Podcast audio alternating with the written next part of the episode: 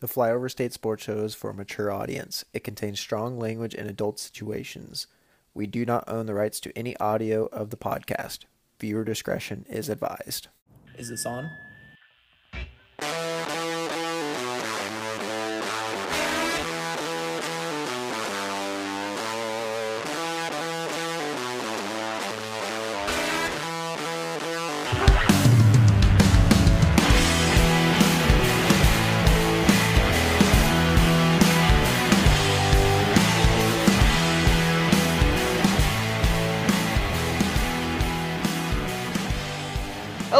Hello, everybody, and welcome back to the Flyover State Sports Show. I'm drunk, that's drunk, and this is about to be drunk. Yeah, It's a great day to be young, alive, but not a K State fan, as we will discuss as we go on through. I have been bought beers by my boss, so that's why I'm inebriated. Why are you two inebriated, Mr. Gavin and Mr. Beans? For everything we're about to talk about today. And Beans, Gavin you're really just because of peer pressure, right? Yeah, no, everybody Beans else is. because of peer pressure. Yeah, no, sole peer pressure. Yep. Um, well, at least my beers were free. Uh, we have a wonderful show for you guys today. Uh, we're going to be down sad about K State, down sad about KU, up good about KC. God, that was forever ago. But first, we have some major, major news to go over with in the world of tennis and the world of baseball. But I lied because I have to call Beans out real quick. And you know what?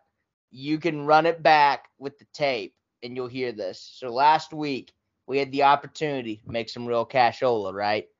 You know, we could have we could have made some real money on that parlay that we made beans.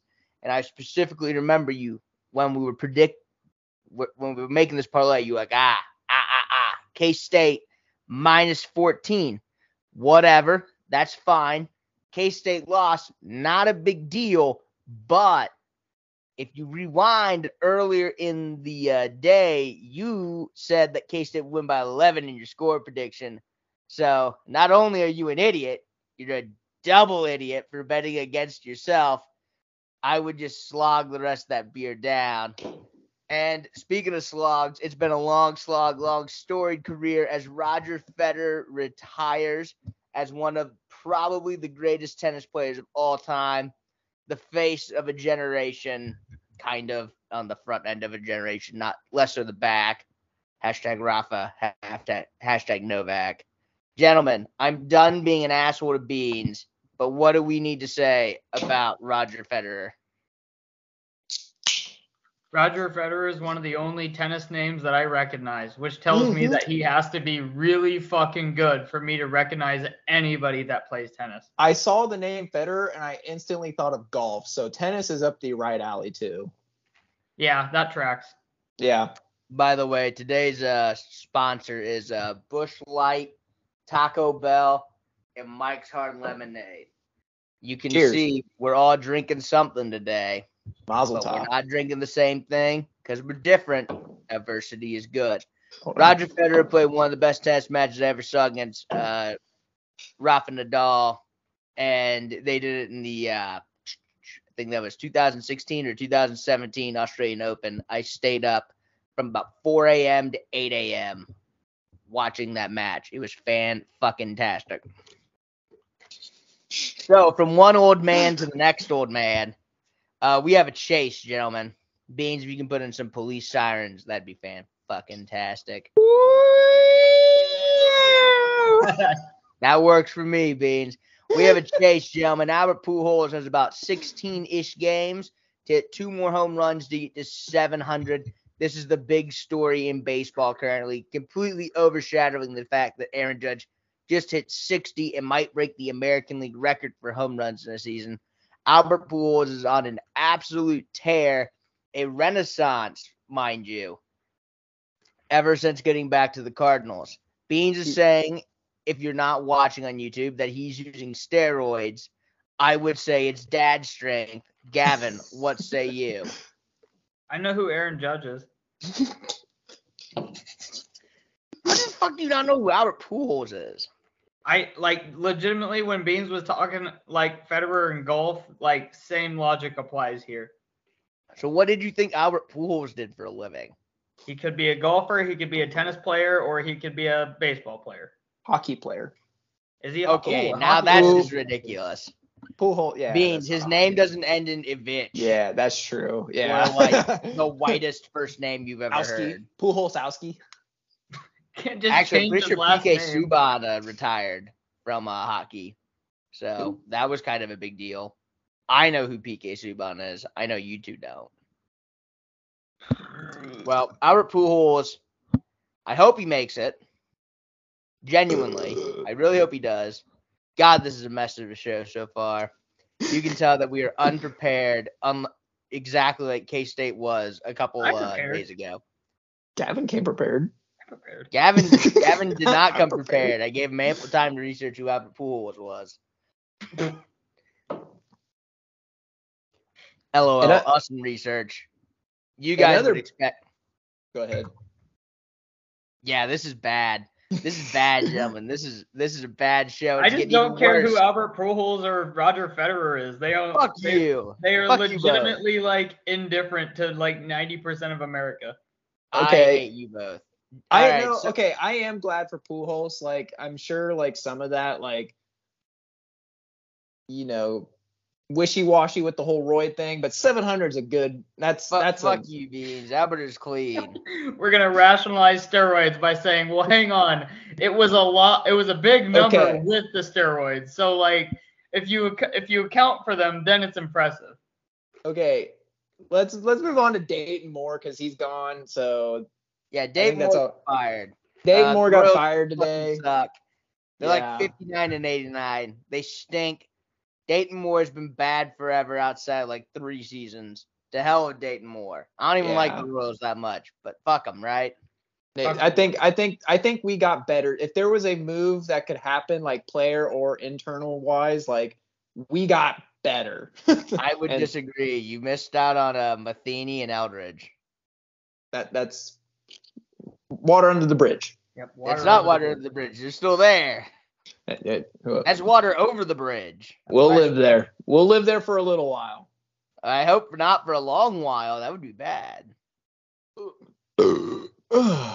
Man, Why don't we are- move it to some sports that matter? let's, yeah, let's move Wow, on. to legit. go We're fuck yourself, Ga- Gavin. Go fuck yourself. It's fall, baby. Like Yeah. summer sport. Summer sports are Baseball has been going on for eight months and still isn't relevant. Fuck you. I enjoy baseball when the Red I Sox like are baseball. good. I like baseball too. and the Red Base- Sox are very mid right now, so I guess I don't care about baseball that much.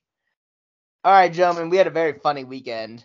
Um, a lot of hilarity ensued over the past. Uh, Can we? Can we? Sorry, I didn't mean to cut you off there. Can we say this is one of the better weekends of NFL football? I mean, We're I won my every weekend. I, I won my fantasy game that I cared about, so yes, we can say that. No, but as far as like how games were op, like how games were being played, the closeness The, of the everything. script writers were on one this They week. were- You gotta give, they gotta were on to 'em. point. Yeah, Gotta give it to him, man. That was some M Night Shyamalan shit. I it was. mean, It was crazy. It was a great Ravens weekend. blew a fucking giant lead. Raiders blew a giant fucking lead. Nick Chubb didn't fall down. Huh? Nick Chubb didn't fall down. Bro, dude, I'm not mad at Nick Chubb. That's not I'm not either. He may be on my fantasy team, and I might be biased. But dog, you go you made Joe Flacco look fucking elite. I don't know what to tell you. I'm. I don't know. It, it was just a great weekend Yeah, of football. Every game, kick, you dumbasses. every every game you watched was just on point, except for like Monday the, night. Yeah, yeah. Monday night was Monday awful. night. God, Yeah. I I listened to ESPN PMT. somehow got the two worst games of the weekend. No kidding. I, I was listening to PMT and they were talking about how Irv Smith wearing 84 is such a disrespect to Randy Moss. Irv Smith played well. Go fuck. What? Irv Smith was fine, and that's not just because he's on my fantasy team. he's just gonna back himself because he's. Dog. By the way, speaking of fantasy, I so I'm in like five leagues, right? It's not that much. I, I really only give a shit. Hey, to everyone, you know, I care about like two. Yeah. Like I half care about like a third, and then like the other two are just like bah, whatever. Like we out here, we ballin'.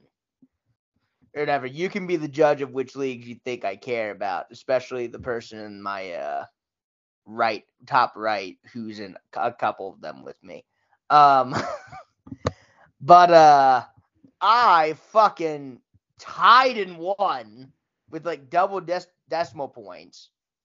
And then I tied the league median in another one. So I tied like all fucking week. Ridiculous. And you know what they say tie-ins like? It's like kissing your sister. I don't wanna say it. Goddamn right. So while we're speaking of uh, crazy NFL week, I wanted to cover something that I came up with with the uh, NFL Clown Show of the week, and we had two great, two great just uh, things for me this week. I want to do this every week because it's make me happy, and the NFL is full of fucking retards. So uh, the runner-up is Arthur Smith, who after a loss came on and defended what they were doing in the game by saying, "No, this isn't fantasy football." we're trying to win the game. Again, I want to emphasize this was after a game that they did in fact not win, which was great. Yes, that was a Kyle Pitts comment when a wide rec- or, uh, yeah, a wide receiver that you drafted at fourth overall in the draft is not a part of your offense by design, and you're defending it by saying we want to win games in a game that you lost. Now, if that isn't just an all-time clown show, I don't know what is. Oh, wait a second. We go up to Indianapolis, where uh, the Colts, after the end of last season, we got to come out. We got to trash Carson Wentz. This is all Carson Wentz's fault. Those 27 touchdowns and seven interceptions absolutely just tossed away our season seven times to the defense. What a fucking retard. Um, so we're going to go out. We're going to, you know what? No, fuck this. I'm going to pull up the exact quote from Jim Irsay because there was literal clowns in the stadium there for the Jaguars. and Clowns. the, the, the, for uh, fucking con, the clowns. it just tracks too well. We say no disrespect to Jacksonville, but I mean they're the worst in the league. You play well and hard for the first quarter or so, and they're looking to go in their locker room and clean it out. I've never seen anything like that in my life, Irsay said. You say, my God, there's something wrong here. It needs to be corrected. I feel like we did that.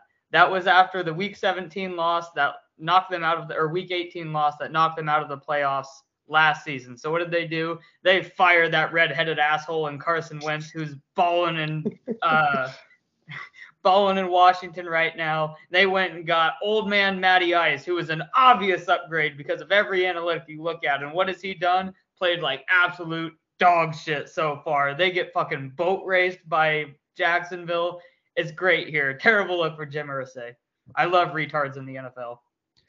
Carson Wentz better, baby. Yeah, we came on here and said it on this podcast. Like, I just don't think that Jim Irsay, who is a football guy, so we have to assume he knows more than us. I just don't think Carson Wentz is as bad as Jim Irsay thinks he is. And uh, we got two weeks, but two pretty good data points that Jim Irsay is a fucking idiot. Well, Bro. and I've to go into a poverty organization like Washington and to win two games for Carson, good for him. Good for Carson. Dog, I have been trying to fucking ride this wagon, ride the Wentz wagon my whole life. And I've been doing it my whole life. Because I know Carson Wentz is good and it's been tough. There's been some feast or famine years. You know what I'm saying? There's been some good times, there's been some bad times, there's been some burp times. And there's been some lean times, boy. But Carson Wentz, you dirty dog. They, they were comparing you- Matt Ryan to like prime Peyton Manning during training camp, and now this is where we're at at 0 and 2. Or sorry, Who would've 0 guessed? 1 and 1. Well, don't worry. Uh, the Colts will be like uh what? 1 1 and 1? Excuse me. No, the uh the Colts will end up, you know, going like oh round five hundred. That they can actually go five hundred since they fucking tied a game. Yeah. So they'll just go eight eight and one and miss the playoffs, and Washington will go like eleven and six, but Carson Wentz will be hurt in the last game of the season. So you know, then obviously the Colts won that trade, right? Yep, obviously. Hey, so uh, speaking of poverty organizations, right? Uh, you know, we referenced Washington. What about the what about the Bengals, right? Man, we are So- we are seeing some perverse tendencies from those fuckers. At what point does like because I, I was shit on Arthur Smith coming out here and from a position of weakness after a loss, making a comment like that. And Joe Burrow comes out after the season and effectively defends the way he was playing, saying that like I am looking for to make big plays. I'm doing all of these things. We just made it to the Super Bowl. So what? I take a bunch of sacks. And like you look at it and you're like, you know what, Joe? You're right. All of those things are true. Like I'll give you the benefit of the doubt. Now we're kind of getting to the point where it's like, Jesus Christ, Joe, you're like taking a lot of sacks here. And they And- went out and improved their O line too. Right. Yeah. And don't get me wrong, TJ Watt's very good. Yeah. Um, Micah Parsons is very good. That's been a lot of what we've seen the first two weeks, but Joe Burrow does nothing to help himself or his offensive line. Well, Collins fucking in shambles right now. oh my God. And I'm pretty sure didn't he say something like Joe Burrow was like on lock or something like that? He's like, don't worry, bud. I got you. Yeah. Yeah, he, he did not got him. He got him about as good as uh the best man during the bachelor party. Shout out That- to the equipment managers of Cincinnati for being able to clean Joe Burrow's jerseys after every game because he's always on his back and getting stains. Hey, uh, so I got to echo the sentiment of at least one Bengals fan that I know. Uh, I don't know him personally, but Kofi on Twitter at Kofi. Uh, he is a Bengals fan, and every day, not every day, but every Sunday, I just see arrest Zac Taylor. Joe Burrow's been sacked a league high 96 times since entering the league, and that includes missing half of an entire season. Arrest Zac Taylor, baby. Arrest yeah, that man. Yes, Joe Burrow Throw getting sacked a lot is slammer. Zac Taylor's fault. It is obviously Zac Taylor's fault. He gives the Um, ball to Joe Mixon too much. That's why Joe Burrow gets sacked. Yep. Absolutely. I, it, And- it's, it's common knowledge. Yep. And if Joe Burrow keeps getting hit like that, like he's already 25, 26. Yeah, He's like the he same age as. Lamar, which is He's old. He's older. And you keep getting hits like that, you go into your 30s, you're not a young man anymore. That hits different. Well, I mean, to be fair with that logic beans, he did a lot of like not playing a lot at a high level in college. So like I'm not sure That is how much true. tread That is was like true. actually there when he entered the league. But you're it's still though, you, he's making up for it. Yeah, very quickly. Yes. he's he's making Hey. up for it. Hey, so it, uh, yeah, so everyone, you know, too, it's like, ah, yeah, Bengals will be fine, right? Uh, we sure, dog. Like they lost. Look at the look at what they lost to, bruh. Mitch Trubisky and Cooper Rush, damn, Yeah, down yeah. bad. And it's not like their defense isn't like horrendous either. They have a pretty good core defense. One more stat for the people before we move on from the NFL being retarded. Uh, Justin, or uh, sorry, uh, Justin Fields um, is 33rd in the league in pass attempts right now. And uh, to my knowledge, there are 32 NFL teams. No. That's actually hilarious, dude. Oh my Name God. is there anything you distrust more in your life than Matt Eberflus does on Justin Fields throwing the ball? No, Like what what do you distrust more? Don't answer that, Gavin. I'm not allowed to answer beans. So, I was waiting for Gavin just to blur it out anyway. What was the qu- what was well, the- I was Uh, going to transition us to the K State game because I, I I really wanted to talk about Nathaniel Hackett, honestly. Oh God. Um, uh, let's Uh, just leave it at Nathaniel Hackett's an idiot, and we'll see what he All does. in right. week three. No, you know what? Nope. I'm gonna no. Fuck you, Sam. This is on Russell Wilson too. Like I know that Nathaniel Hackett is like the easy, like, oh, look at this new head coach. He's such a fucking idiot. We know Russ is elite. Do we know that Russ is elite? Do we? better than Nathaniel Hackett is. Nathaniel Hackett's actually a fucking Dude, idiot. I, I love. know he's a fucking idiot, but Russ is an elite quarterback who is playing with a former fucking idiot. My I uh, love the sideline videos of Russell Wilson saying, "Say runner pass," like dude, it's middle school Yeah. football all over again. Bro, okay, I got two things for you. One, Nathaniel Hackett, like passing up a 57 yard field goal after a delay of game, after just trying to play for a 63 yard field goal to win a game, is like all time banter. Like that, that is incredible, especially when you consider the game where he tried the 63 yard field goal is in Seattle and the 57 yarder is in Denver. It's easier to kick in Denver. So, uh, yes, Nathaniel Hackett is hilarious. And I I think I got it figured out. You'll love this, Gavin, because you hate because you hate Russell Wilson. I don't hate Russ. He does it to himself. But He You hate him with burning passion of a thousand suns. I have come up with the conspiracy theory to end all conspiracy theories. So, one thing that's weird is Russ is like really like nice and quirky and weird and whatnot. Yeah. But like all of his ex teammates hate him, correct? Like Doug Baldwin even hates his guts. Yep. Yes. I'm telling you right now, Russell Wilson called the pass play on the goal line against the Pats. no, so And everyone fucking hates him for it. Like all of his former teammates hate him for it. so Because he cost them a Super Bowl.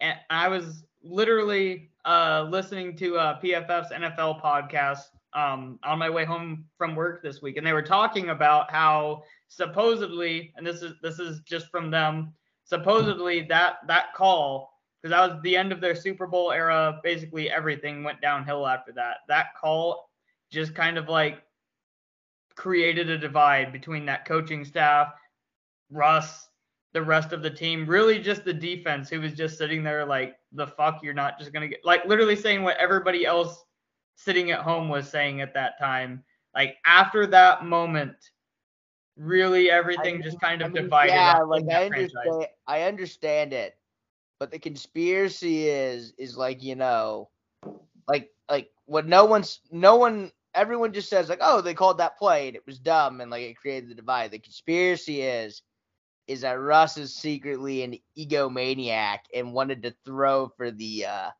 game-winning passing touchdown. I, I don't think that's like a crazy hot take or like leap of faith at all. I mean, if you're a confident NFL MVP level quarterback, you're going, no, I got this. I can make this play. Oh my, oh, MVP level, dude's never gotten a vote.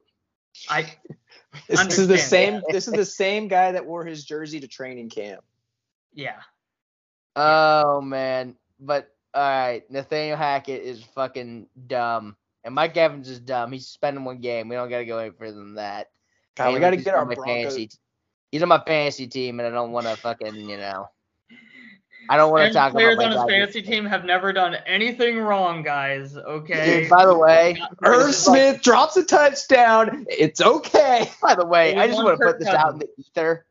This is like the second game ever for like a regular season game, and Gavin and I's like big fantasy league that he's missed. He's missed one game in six years, and suddenly I draft him, and he's gonna get suspended a game. So like, what the fuck? It's ridiculous. Absolutely ridiculous. All right. Um. Well, gentlemen, it is time. We have to talk about the best football team in the state of Kansas. I know you've been dreading this, and I know I'm going counterintuitive to how you want to play this one, Gavin. But we're starting with KU because they're the best team in the fucking state. No, that's how I wanted it. to play it. I'm Yeah. um I hate talking about KU. I hate KU. Fuck KU. But like everything that you just said to the collegiate level, like they are the best team in in Kansas right now. They got And, one like- of the best offenses in the country, and they've done it against West Virginia, Houston, and uh, Tennessee Tech. My guy, they is good. They are good. They're absolutely better than K State right now. Part part of that is me coming into the season with low expectations on K State and then like watching the Tulane game. So like K State down bad from already low expectations. But then KU from low expectations has just done nothing but as we said on here, just take steps, take steps, take steps, and continue making them. What's up, Beans? Shit, they're not taking steps no more. They're taking jumps. Yeah. Good point on that. There's Do you think there's two directions that could happen here? Like, is anybody else kind of seeing two possible No. endings What, to what do you mean this? by two directions? A, KU has a good season. B, they are on their high right now, and it's just a dumpster fire after I, this. I don't think B is a possibility mean- at this point. You don't think so? Okay. No. Here's what I will say about that. Houston lost to Texas Tech, and I never actually thought Texas Tech But- was that good. But they lost. Clo- they lost. It was close. Here, Yes, uh, that Houston and Texas Tech are about the same, and KU is very obviously better than that level. Yeah. So, like, I don't know. It depends how you feel about Texas Tech. If you think Texas Tech is like middle of the road conference, then KU is at worst middle of the road conference. If you think Texas Tech actually fucking sucks, then KU might still suck. But I just don't believe that. Gavin. again, though, we get into this uh, problem with that argument. Texas Tech, Houston, KU, West Virginia. How many good Big 12 schools actually are there at this point then? If that's the like, Like argument that we're going to bring up because we just lost to Tulane. And like so then like are we not a good Big 12 school at this point? All? I'm well, and what I would like to point out is good, and Houston We'll- can be bad. we'll get we'll get to that Tulane game because there's going to be a lot of I know. I, that's my point around. though is that But- I was talking on here last week. There's no good teams if that's our watching both games. If I were to compare, you know, apples to apples, KU's calling better gameplay.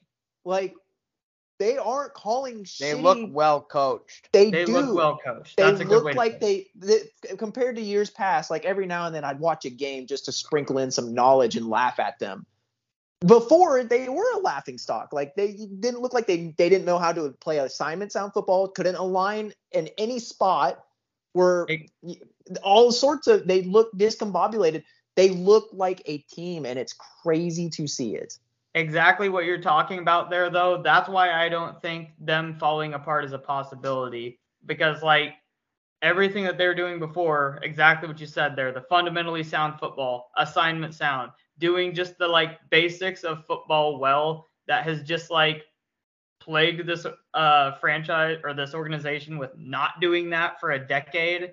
All of a sudden that's here. It's followed a new coaching staff that like we kind of believed in when they came in. Like the, it's going to get to a point where we don't have a reason to doubt KU besides their past. But I'm not putting their past on this coaching staff when all we have is essentially good data points with them.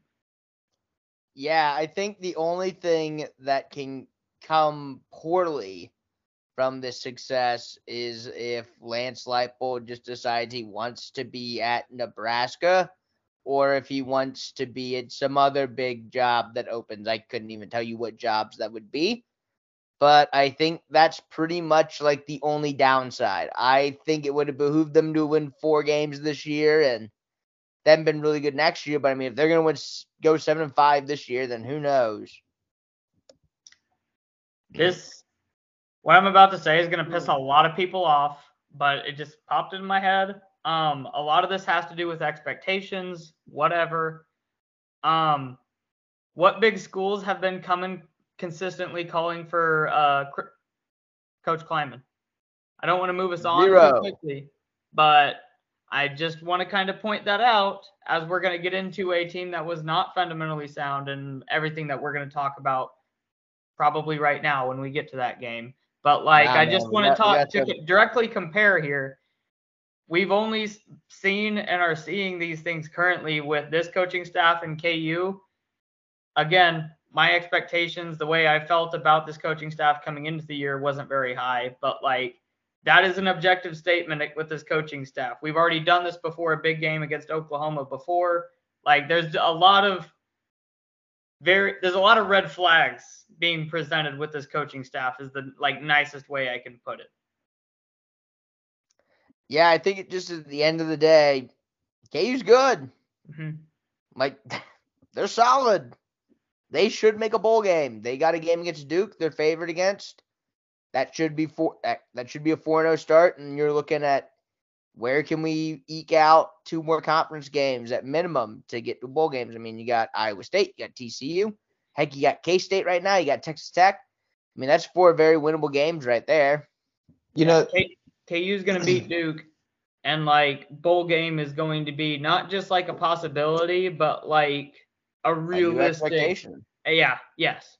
do you think like this will be one of the most exci- not not to like think ahead or anything, but like this will be one of the most exciting sunflower showdowns Not in, if K a, in, State in a plays minute? like shit. If we Well, suck.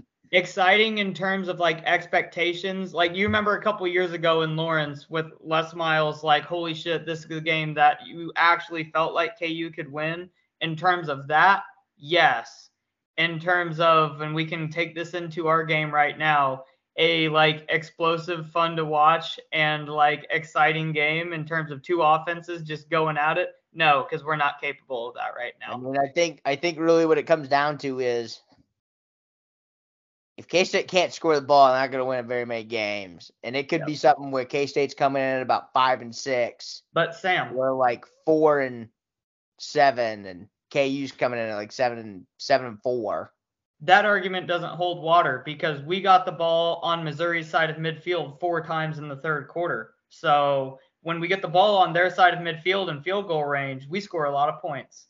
We didn't even score that many points that time. We scored like ten. No, no, no, no, no, no. But we scored a lot of points in total by the end of the game. Well, I think it's just time to jump on well, all on. on the hate train. Sorry, I'm pissed. Hold on, because- one more thing. Yes. What are your final score predictions? Oh, yeah. KU's um, next game. Well, KU averages like 50. So uh 52 to Let's, let's get a They're basketball laughing, score but they do average like 50. Yeah. So gi- give me uh 51. They'll add on a field goal. No, no, no, wait. 52. 52 to uh 31. There you go. How about that? Third. I, I was so to be different from Sam. Um, I'll go uh 48-21. Football score. All right. I'm gonna go with a win. There's a I'm gonna keep- possibility of this Duke KU game looking like a basketball score. by I was the gonna way, say- it's gonna be funny as hell. that it could either go really high. I'm gonna say like I'm gonna go a little bit lower than you guys just to be different. I'm gonna say like 32 to 27. Ooh. a low The ACC scoring game. play Yeah, there's four touchdowns. Yeah. So I I don't even know what the over under for that game is. We're, we're gonna have to do a betting I segment here in a bit, and it might just be even- worth hucking like some money on the over at this Yeah. point. I, I don't know. I don't know what it fucking is. If it's like fifty something, then KU might do that themselves. Oh boy, should I live bet the Red Sox? KU's got No. my KU minus seven and a half. Um, or no, just seven minus seven. Yeah. God. I know my bet for this week, so I I feel like you're gonna be stealing my bet for the week. no, I'm not. I feel like you might be. My we'll bet get is into that later. yeah. All right, let's let's talk about the worst team in the state of uh, Kansas in terms of Division One football. Wichita Gentlemen, State. K-State decided to be absolute clowns and lose to Tulane. This isn't any sort of like diss on Tulane, but K-State scored absolutely seven points by themselves, and Tulane assisted to give them three, losing the game 17 to uh, 10, like a bunch of fucking frauds. Gentlemen, it was just Tulane. They had new helmets they had just beaten a bad Missouri team and we're about to play Oklahoma to open up conference play. Are we worried? Are we concerned? How worried and how concerned? Because you should be, because Adrian Martinez looked like fucking dog shit. And so did the rest of the team. I'm looking at you, offensive line. I'm looking at you, Collin Klein. Get take it away, because I don't want to talk about it no more. Okay. I usually like talking about uniforms. No more fucking helmets. No more changing uniforms. It's it almost like we hasn't said it worked. on. He's a boomer. He's It- a certified boomer. it hasn't worked. It's almost like we said it on this podcast. Haha. Ah! If that doesn't prove we need to, I think Bill Snyder casts a spell onto us saying, you know, any uniform changes, automatic loss. This man I- is a boomer, and I'm here to say it. And yeah, Boomer. that's So There, that's one. And okay, here's two. Whoever's Tulane's defensive coordinator is needs a raise. Good Those work. guys tackled. They took Deuce out at the damn ankles. Like I, they knew how to stop him, and that's what's scary is it happened in the third game of the season. We have the rest of the year where that's on film how to stop Deuce Vaughn. So okay, um, yes, to a point, I agree with you. I also just really think there was a, such a distinct, especially early in this game, there was such a direct like difference between what a football team looks like coming in well prepared, coming in like well disciplined, fundamentally sound, and a team that looked like they were looking ahead, look like like I'm I'm not saying this is like a hyperbole or whatever, but we legitimately the stadium was flat, there's no energy. The team just looked like they were just thought they were just gonna kind of walk through here. If you were in the stadium, you know exactly what I'm talking about. And you were probably one of the students that left at halftime.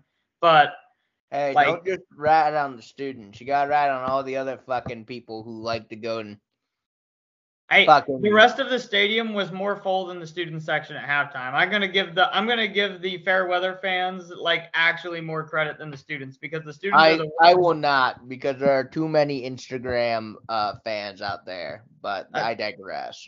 Yeah, that's all fair, but like it to that point, Beans, like yes, they did a great job with Deuce Vaughn, but I really, really think that a lot of that just kind of came down to us like not executing what is a very complicated running scheme with a lot of pulling, a lot of movement, a lot of blocks that have to be set up.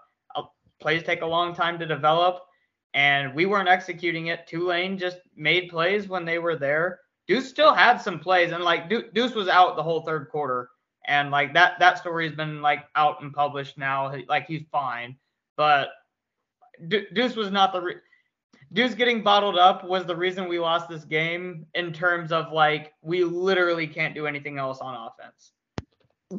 And okay, with that, sorry. I'm watching Adrian Martinez, and I've never seen a college quarterback make career decisions the way he has. It I- looks like he's making like you know how we compared talked about Tyrann Mathieu last year making business decisions. He looks like the offensive version of Ty- making business decisions, like as if he's going to go to the NFL. I agree. No, there's a there's one play I remember, and there's multiple plays like this, but the one play that's just like seared in my brain is like a fourth and six or something like that, where we, you know, gotta get gotta get the sticks, and he just breaks into the open field, has it, he's going for the run, and then tries to run around the safety instead of just taking it at him and getting the first down, and ends up getting tackled a yard short. that's the thing. Like a lot of people that I've listened to talked about our third down and fourth down efficiency.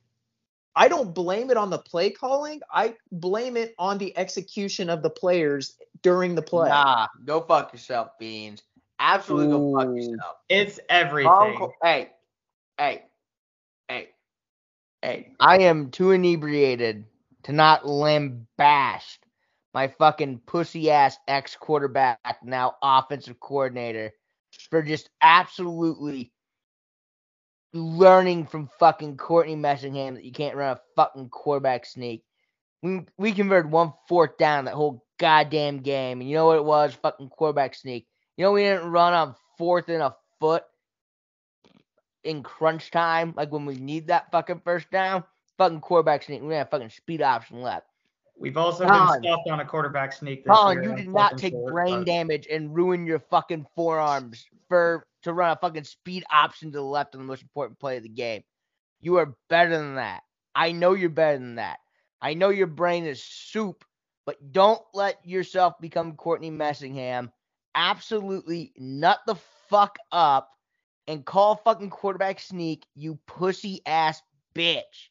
I'm so sick and tired of watching offensive coordinators fucking bitch out because they saw Patrick Mahomes hurt his fucking knee three years ago and not run quarterback sneaks. You know why it's fucking stupid? Because everyone thinks you're a fucking dumbass after calling speed option left and like all this other shotgun bullshit from fourth and inches. You know what wouldn't do that? A fucking quarterback sneak. No one's ever questioned a quarterback sneak in the history of man. Not a single soul. Gavin is gonna question it because Gavin is a fucking hater. And you know what? Go for it. Prove me Three wrong. things. First Tell me thing, I'm wrong. the Jets ran a quarterback sneak on fourth and long two, uh, like at the some midway through last season, which I just wanted That to was make the Giants, and that was fucking dumb because it was like fourth and ten. No, that was inside the red zone. The Jets had one fourth and two and ran a uh or uh, sorry, third and two. They ran a QB sneak and then ended up kicking a field goal. And but then they just didn't realize apparently that it was third and a long two instead of like Zach Wilson literally came out and said he got the play calls mixed up, which is just bailing out his offensive coordinator. Again, I'm not asking for you to run a quarterback sneak on third and a long two. I'm asking you to run on fourth and short where it's nut cutting time. But okay, so we've been stuffed on a uh, quarterback sneak this year. That has happened. It isn't just a guaranteed work. Um, Okay, I know it's not guaranteed work, but did you question the quarterback sneak call when we did it? No. At that And- point, you're thinking, oh, our offensive line needs to do better.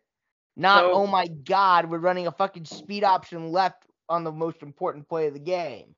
Uh, so on on a term to belie- uh, to agree with you, ironically, the play the game was won on a QB sneak on fourth and short when Tulane was playing to win the game.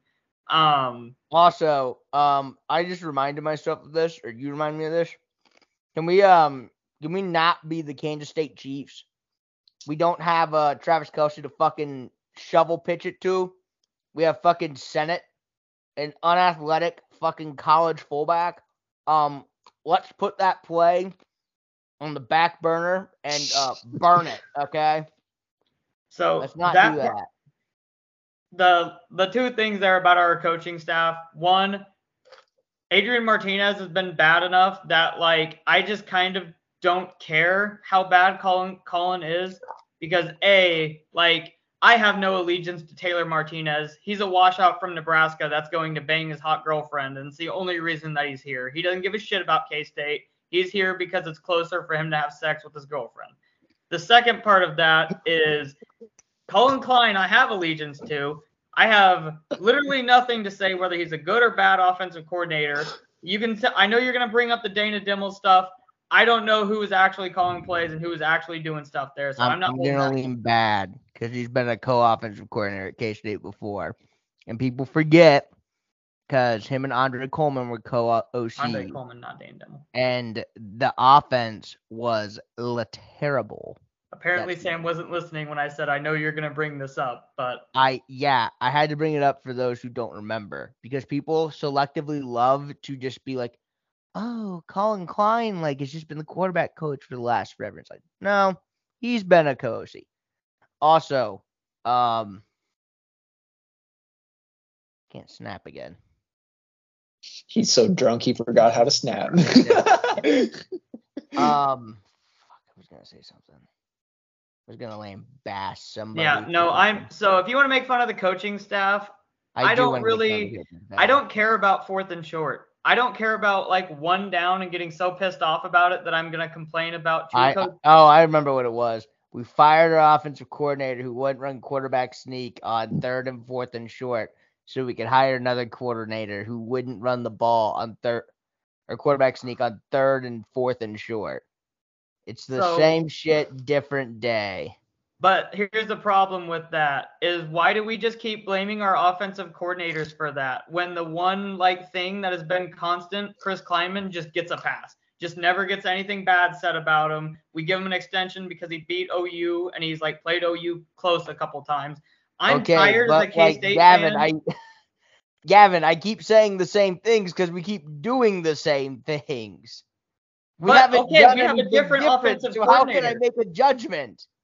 We removed one variable, changed it with another thing, and something remained the same. The only thing that remained the same in that was our head coach. No, Gavin, what happened for this situation is is we removed we removed X and replaced it with Y, except X equals Y, so nothing changed.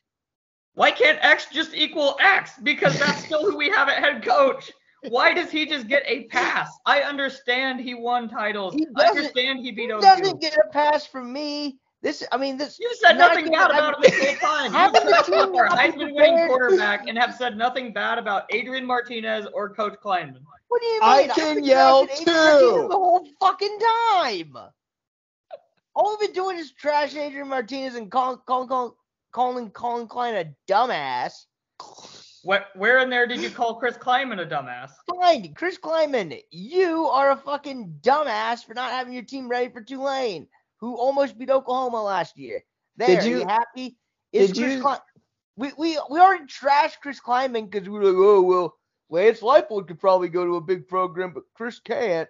Like we already told him he was worse than the KU coach, which is just an insult from the past ten years. Like I don't know.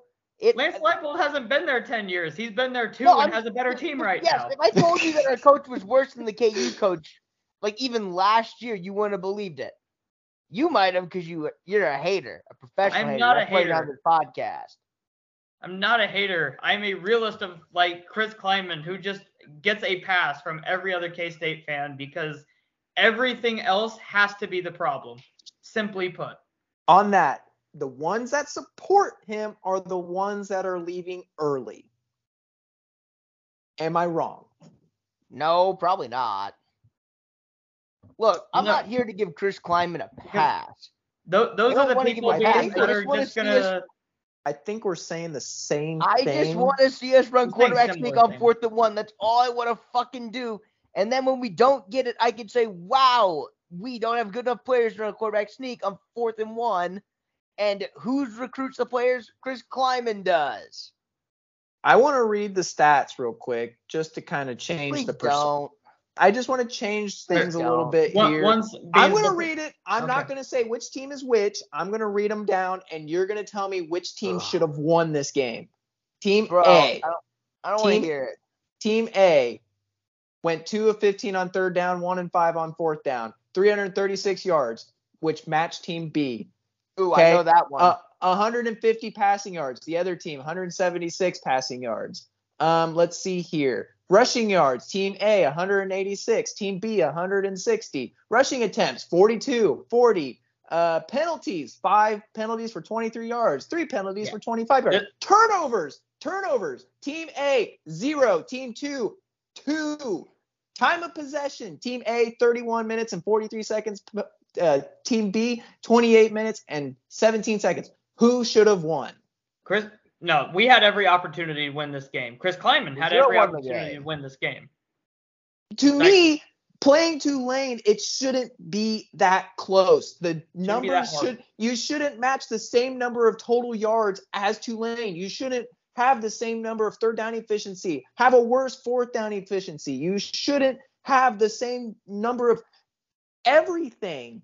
And you still win the turnover battle. Sorry. That that's my high horse. That's where No, I'm at. I, I agree with you completely. I'm I'm tired of being like I'm tired of our Super Bowl being the Oklahoma game. As a K-State fan, I am sick and tired of that. I don't want to like come in here and like try super hard and be prepared and take two bye weeks to get ready for our Super Bowl, which is Oklahoma. I want to just be on Oklahoma's level. And if Chris Klieman doesn't believe that, if you're a fan leaving at halftime and don't believe that, like that's fine. But that's what I want from this program. And I don't feel like that's hard. I don't feel like that should be like a hot take. I just feel like that is the expectation that I should have of a like program that has as much money into it and fucking has a history like K State does over the last 25 years. We're adding on to the football facility. Yeah, I just that's Could all you I want. imagine? Could you imagine this team with uh with Skylar Thompson again for one more year? He'd be hurt. Let's be honest. Well, he would be, but Yeah. I feel But, like things like, would be different. And Sam, to like address the play calling thing again, my bigger issue with the fourth down play calling is why are we setting up play? Why are we not like criticizing the third down fullback pass in the flat to Ben Sinnott? Why are we I not didn't criticizing the dump that. Off on like first and ten for two yards to our tight end?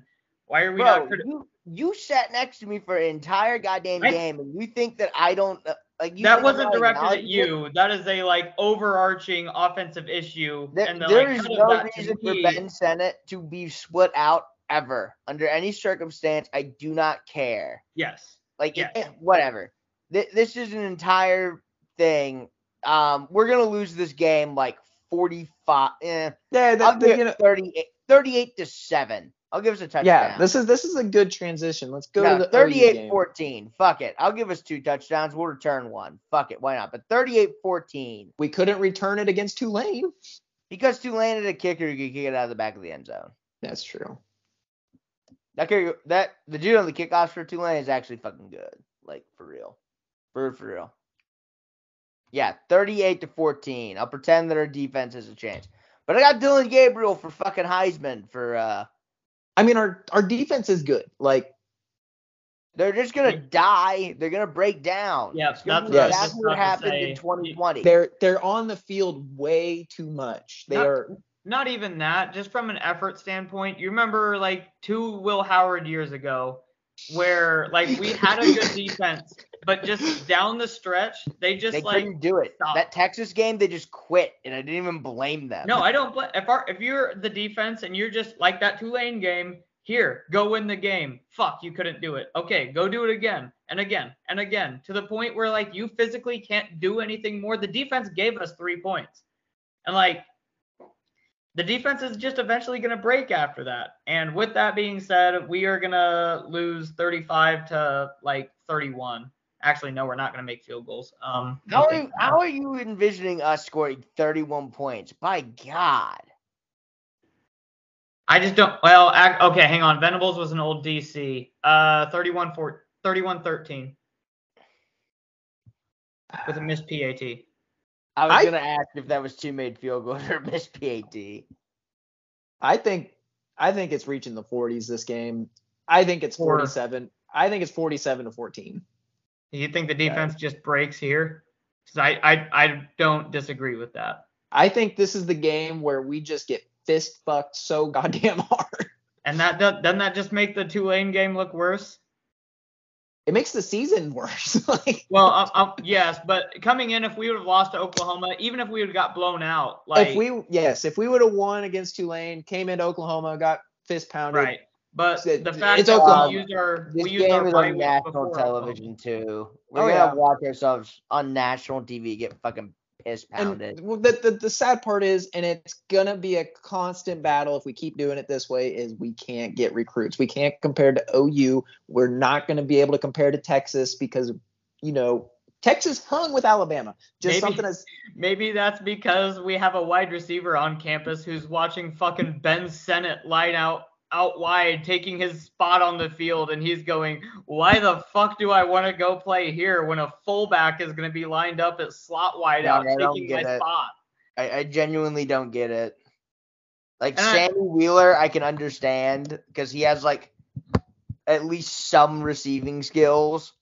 I, he is like- a better receiver. He is a better receiver. Ben end. we Sinnott is Ben Ben Sinnott is like throwing a dump truck out there on fucking Ben Sinnott is the wannabe Winston Dimel that we're trying to try too much with. dude. Okay, if it was like Jacksonine, I'd be okay with it because it'd be hilarious because you see Jacksonine fucking running routes, and then like you could just be like, ah, yeah, like our coaching staff is fucking insane, but like look at Jax running out there. And for the people that are out here, like you know, like no, our corners and our like everything is great. Our wide receivers just suck. Tulane's wide receivers were somehow hmm. consistently getting open. So like either our quarterback sucks and can't see the field, which that is what it is, or like we just run a retarded scheme that doesn't get wide receivers open and doesn't scheme open throws, which I don't think that is true at this point. Because you can see them open. They are there. The throws are there for Martinez to hit. He just doesn't see the field. Period. He's a blind man playing darts. Yeah. I, All right.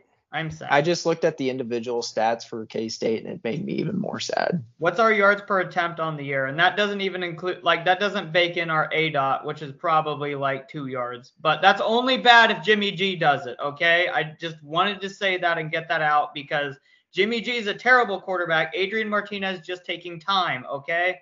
There. Thank God. I got it out. And Big Ben was actually a better quarterback than you think. Yards per attempt. Um, But it's five. I bet you it's lower. yards per. Well, we have the pass to Kade Warner. That Oh, might be it. talk- are you talking season or just that game? Season. Yeah, it doesn't probably have five. yard. It doesn't have our YPA. I'll find it. Keep talking. We'll just take his total yards and divide it by his attempts. No, that's not how you that stat works, Sam. That's not how that works. Bro, if it's on the internet and done for me, then I can't do it. I'm an idiot. Arr. All right. Um. So I guess we'll move on to the next game. Um. Yeah. Speaking of good teams, ha, we didn't talk about one. We'll talk about the Chiefs, who are one of the best teams in the NFL at the current moment. Also, before we go on the Chiefs, I just want to say one thing real quick. Those are fucking good. Four and hey, four point six yards per attempt this year. That's our But yeah, the dynamic Bill- downfield Yeah, the Bills fucking pants the Titans. Yeah, they I'm actually gonna. That's my bet for this week, or related to my bet for this week. Oh, good. But yeah, the Bills pants the Titans and made Malik Willis play. Play. I just thought we should acknowledge that. Well, it was a good to get us away from K State football, just period. And anyway, Yeah, now we'll talk about the Chiefs. The Chiefs are still the kings of the AFC West. The the division still runs through KC Mo and KCK, kind of. As the Chargers went into the stadium, went into Arrowhead Stadium. I'm doing a Pat McAfee impression if you can't tell. They went into Arrowhead and they could not hang. Those losers fucking lost to the mighty Chiefs with their red end zones in tribute to Len Dawson, I believe. With the big play being a Joshua Williams pick six of Justin Herbert because Gerald Everett was too tired to run to the flat. 99 yards Yes, pick Beans? six and a win. Beans, what you got? No, you raise your hand. Do you, do you want to finish your uh um synopsis and then No, I don't even know what I'm fucking saying. I'm still kind of Okay, cool. um stop the freaking slander of how many times I'm tired of Josh Allen, Justin Herbert, and all these good quarterbacks saying how close they play Patrick Mahomes and they they get an scapegoat somehow. Mahomes actually wins the games. I hate that. I hate where they say, "Oh, Mahomes gets bailed out." I don't care. Win the game. Mahomes is winning. They get more of an scapegoat for not winning games than Mahomes actually winning the games. It. pisses me off. It pisses me off. I've never heard the term and escape goat. So, Beans, to that, I really do think because quarterback wins isn't a quarterback stat, wins are a coaching stat. Um, I do think that that mostly comes down on the coaching staff. Because what I will say is, uh, turnover luck Mahomes is fucking back, baby. Uh, Matt Let's Stafford has go! Matt Stafford has 15 incompletions on the season, and five of them are interceptions. Patrick Mahomes just last weekend threw three passes directly into Asante Samuel's hands, and it didn't matter. The only way that we won that game was because one pass got to our defense, who made an incredible play on the ball and then took it back for six, and that's the difference in the game, folks. You know, that's why they say it's why he plays defense, not offense. At Asante Samuel Jr., baby. That's what I like to say, boy. You know, Yeah. it was rough time sled at the beginning. It looked like the Chargers were the better team, and then Patty Magic, baby. He came back with his vengeance, whipped it all out on the table, and complete capped off by a delicious throw to Beans' man crush, Justin Watson. That throw was beautiful. On the, Oh, like, on the on a- Mm. By Well, the way, um, I'm here to say right now, I know this isn't like the hot take segment or anything, but that throw to Jerick McKinnon, I think, was probably one of his five best throws ever. Oh my god, that was That was throw was fucking crazy. Like I'm talk, I'm talking vacuum throws, right? Like I'm not like you know, oh, like the one pass against the Titans to Sammy Watkins in the AFC title game, like oh, that's like better because it's in a higher leverage situation. But if we're just talking pure like Athleticism? throws, like that might have been top five. I still contend the the nuttiest thing I've ever seen Pat do, and like this might be the hotter of the two takes, is when he threw left-handed against Denver to get that first down, like in his third or fourth start. Yep. I like didn't think Pat was like anything crazy, and I watched him do that. And I remember texting my friend, and I was like, "We're going to a game. Like we gotta see this guy play. This guy's crazy." Yeah. That is I, still uh, my that's still my number one moment from him in terms of pure just like cracked shit. it, in terms of like what this game like actually means or whatever. I think all three of us are still somewhat concerned because it really did feel like like through our group chat throughout the game it felt like this game spoke more about the chargers just gonna charger than like the chiefs being good. Really? I am proud of Staley for not making shitty decisions.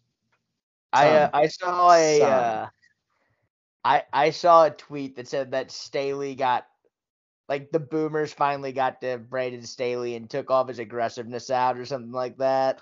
I I watched a two minute video where like the first uh minute was all like Justin Herbert like surveys the field and identifies that Mike Williams is covered here. So he throws it up to Mike Williams because Mike Williams can catch it. And then like the the last minute of the video was like Justin Herbert surveys the field and identifies that Mike Williams is covered. So he does not throw the ball here because Mike Williams can't catch it here this time. And it's literally just like emphasizing that was the only thing that was like consistently like chunk plays working for that offense and then it just like stopped and i Well- i can't speak to the chiefs coverage what we did or whatever but it really didn't matter in the first half I got Uh, you. but go ahead beans Beans So- is a film guy. I am. I fucking love film. Uh, so shout out to Spags. That guy's got sacks of steel, man. Um, to go in. Okay, and it's not just him. It's Joe Cullen on the defensive line. He used to be the D coordinator at Jacksonville. Like this defensive coaching staff is awesome. To be rolling out there with Rashad Fenton and L'Jarius Sneed, which he's good, and Watson and Will Joshua Williams and a brand new secondary, all young linebackers, a young front line. George Karlaftis is tied for first in pressures as a rookie. Like, okay, in the beginning of the game, first half, Chris Jones was getting baptized by the rookie right guard that, you know, who were the announcers of that game? Oh shit. Oh, it's uh it's uh fucking Al Michaels and Kirk Herbstreit. Yeah, isn't it? they just Oh, kept yeah. they just kept way- talk, they Oh, they, yeah, they just kept jerking that off, like how Zion Williams was, or Zion, well, not Zion Williams, uh, Zion Johnson. I think it's Zion Johnson. Yeah. Zion Johnson. Great guess. So Yeah. Zion Johnson was just absolutely stopping Chris Jones, which is true. The second half adjustment, moving him to the other side, Chris Jones started to win. Shout out to Derrick Nnadi for being the one to just sacrifice his body. I'm glad. But then to just completely change your defensive scheme to help Rashad Fenton against Mike Williams, who isn't very Rashad Fenton isn't very good at the catch point. Mike Williams is amazing at the catch point. We finally started to learn to bracket Williams, and it worked. It worked. Mhm. So shout out to Spags. Like last year, that's something that we noticed. Like I noticed a lot. Spags refused to change. This year, went into halftime, changed everything, and it worked. So that shows progress. I think coming into this game, we were basically talking like we have the better coaching staff, but like we're worried because on paper these two teams are just not equivalent. And I, like after this game, there was some things that broke the Chiefs' way, whatever.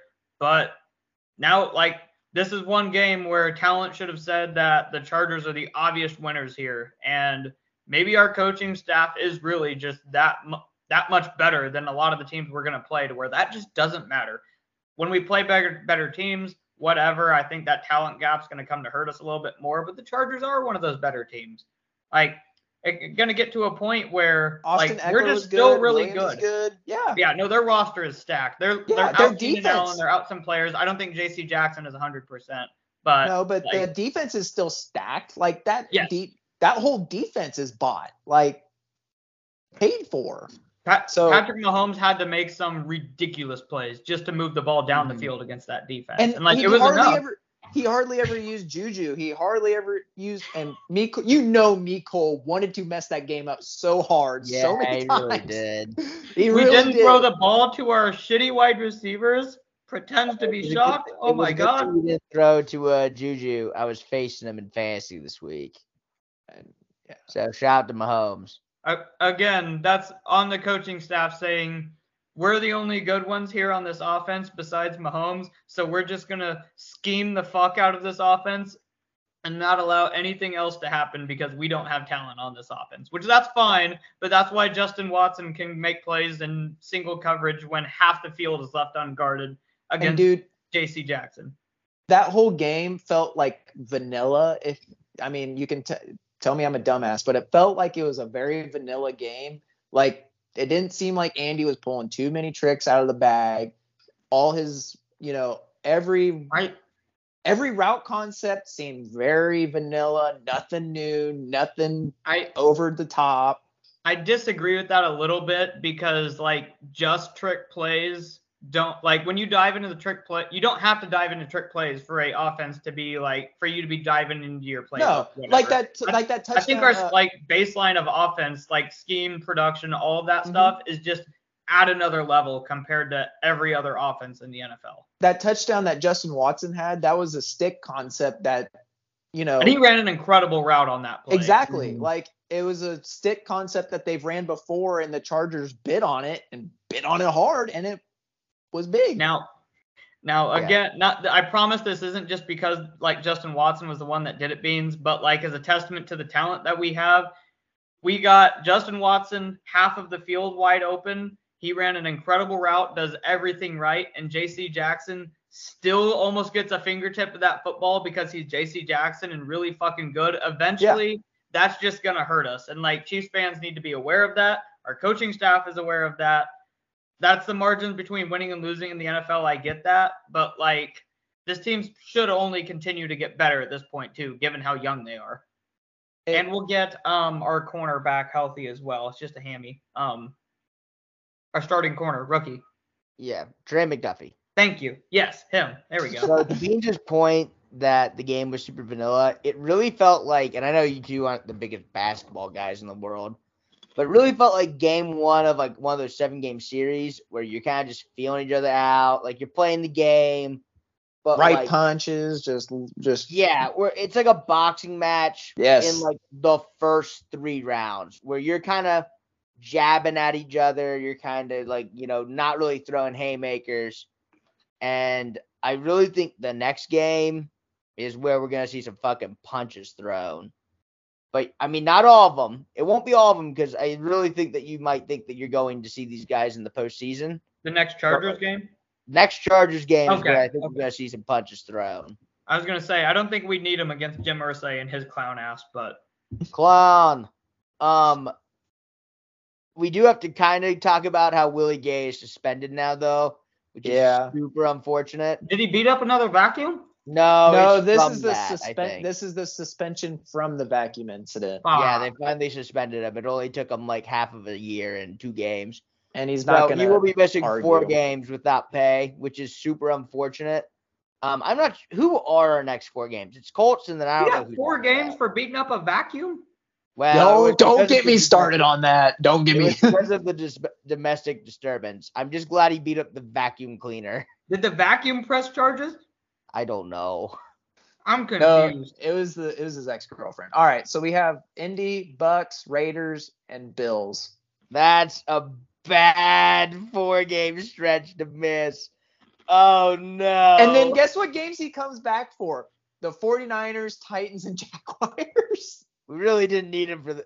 Can we like appeal this for the next four weeks? That's the thing that sucks is he didn't appeal it. Like I beat up the vacuum. Hand up. It was I- me. I All right. Like Mike Mike Evans appealed in his suspension for Mike like Evans was a fucking idiot for appealing his suspension.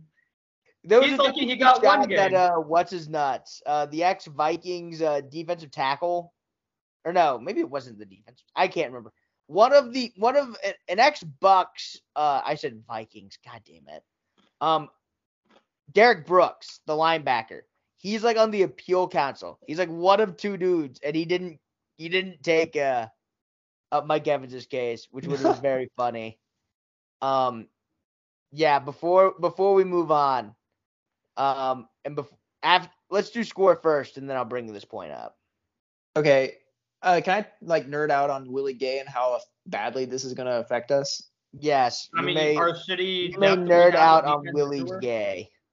So usually we only run a two linebacker set. If we ever run with Correct. the third, it's Leo Chenal, and he's usually rushing the passer about it's like an 85%. Hey, we predicted that. Yeah. Uh, so Nick Bolton, now you had Willie Gay, who usually played in, you know, the single linebacker set in the dime or the buck, whatever you want to call And it. he's everywhere. He is everywhere. Yeah. Great at pass coverage. I think Sam mentioned it in our group chat. Like he completely missed an interception that he could have had. Yeah, he did No, yeah, oh absolutely. oh my God. that. I've never seen a more clueless pick six in my life. It was like I'm not allowed to touch this until it completes the pass. Then I'm gonna deck your ass. And it was, I literally like stood up in my living room and let out an f bomb and sat back down. But sorry, Beans, He- I- that he does- me off. he does miss a few tackles like against Austin Ekeler in the open field, but other than that, the guy is an animal. He's a freak of nature. He's everywhere, fast as lightning, covers from sideline to sideline. He's gone now. Four games. We're fighting against Yep. Indianapolis. We'll put Elijah Lee in his spot.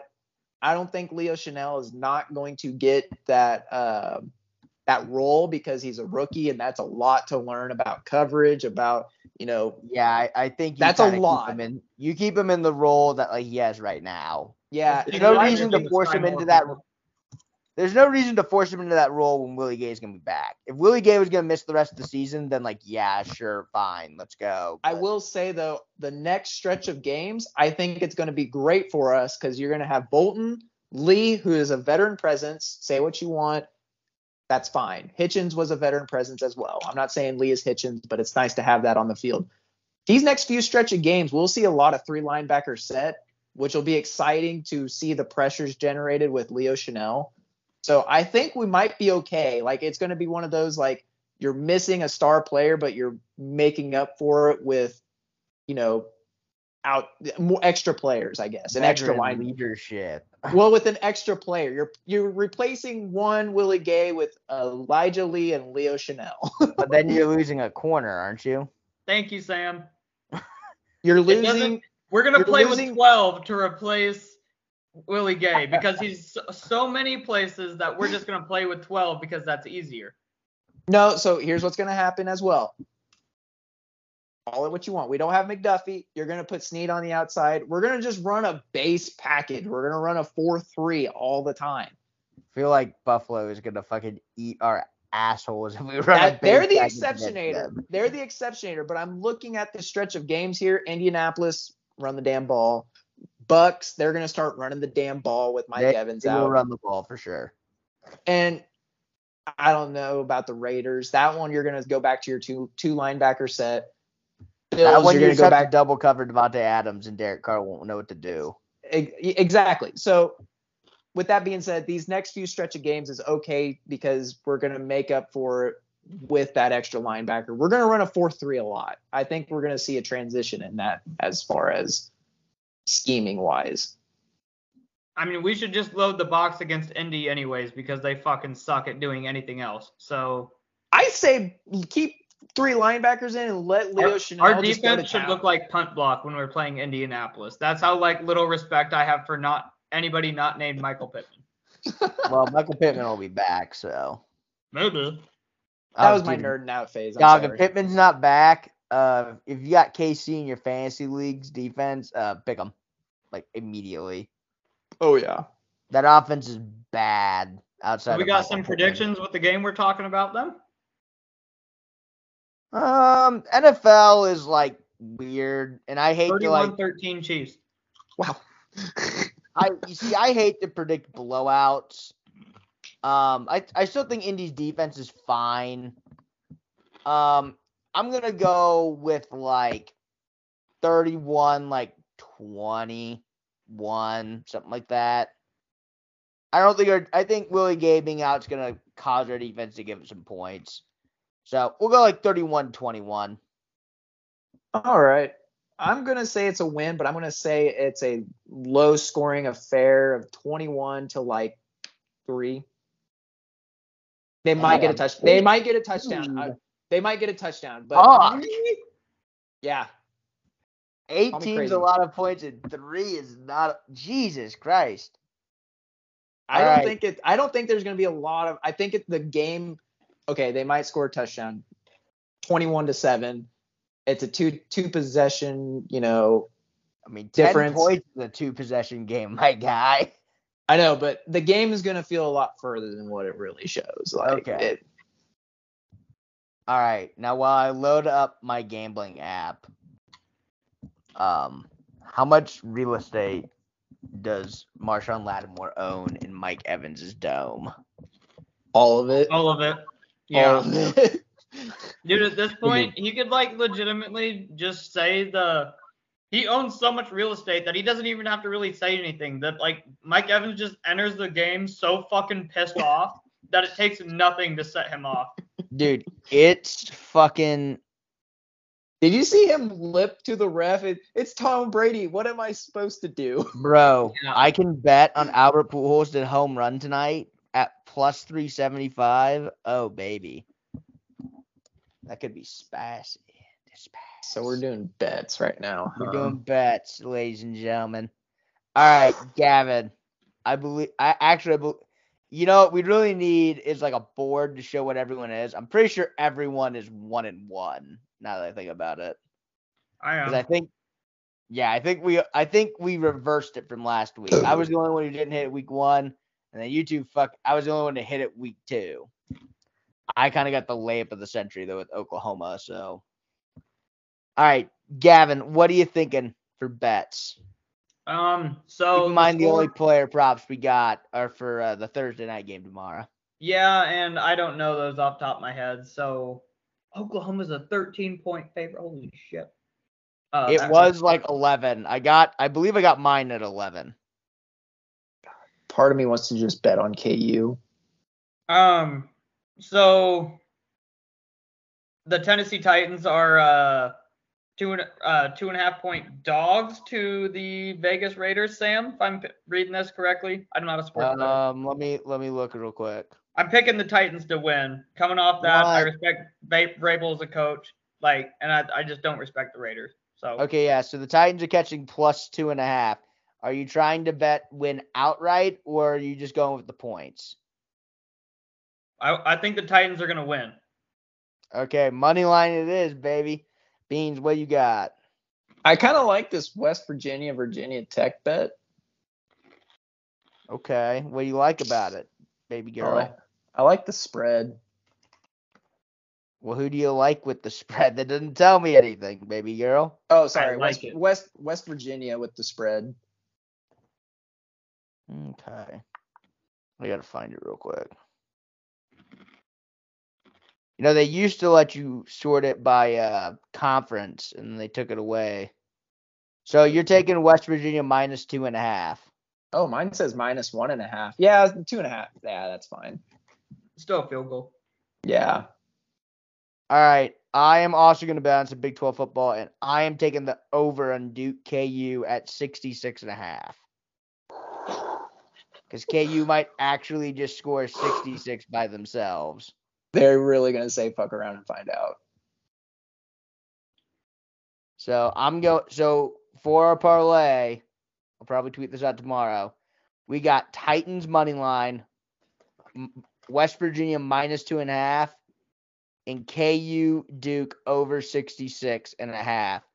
Gavin, you're not participating, are you?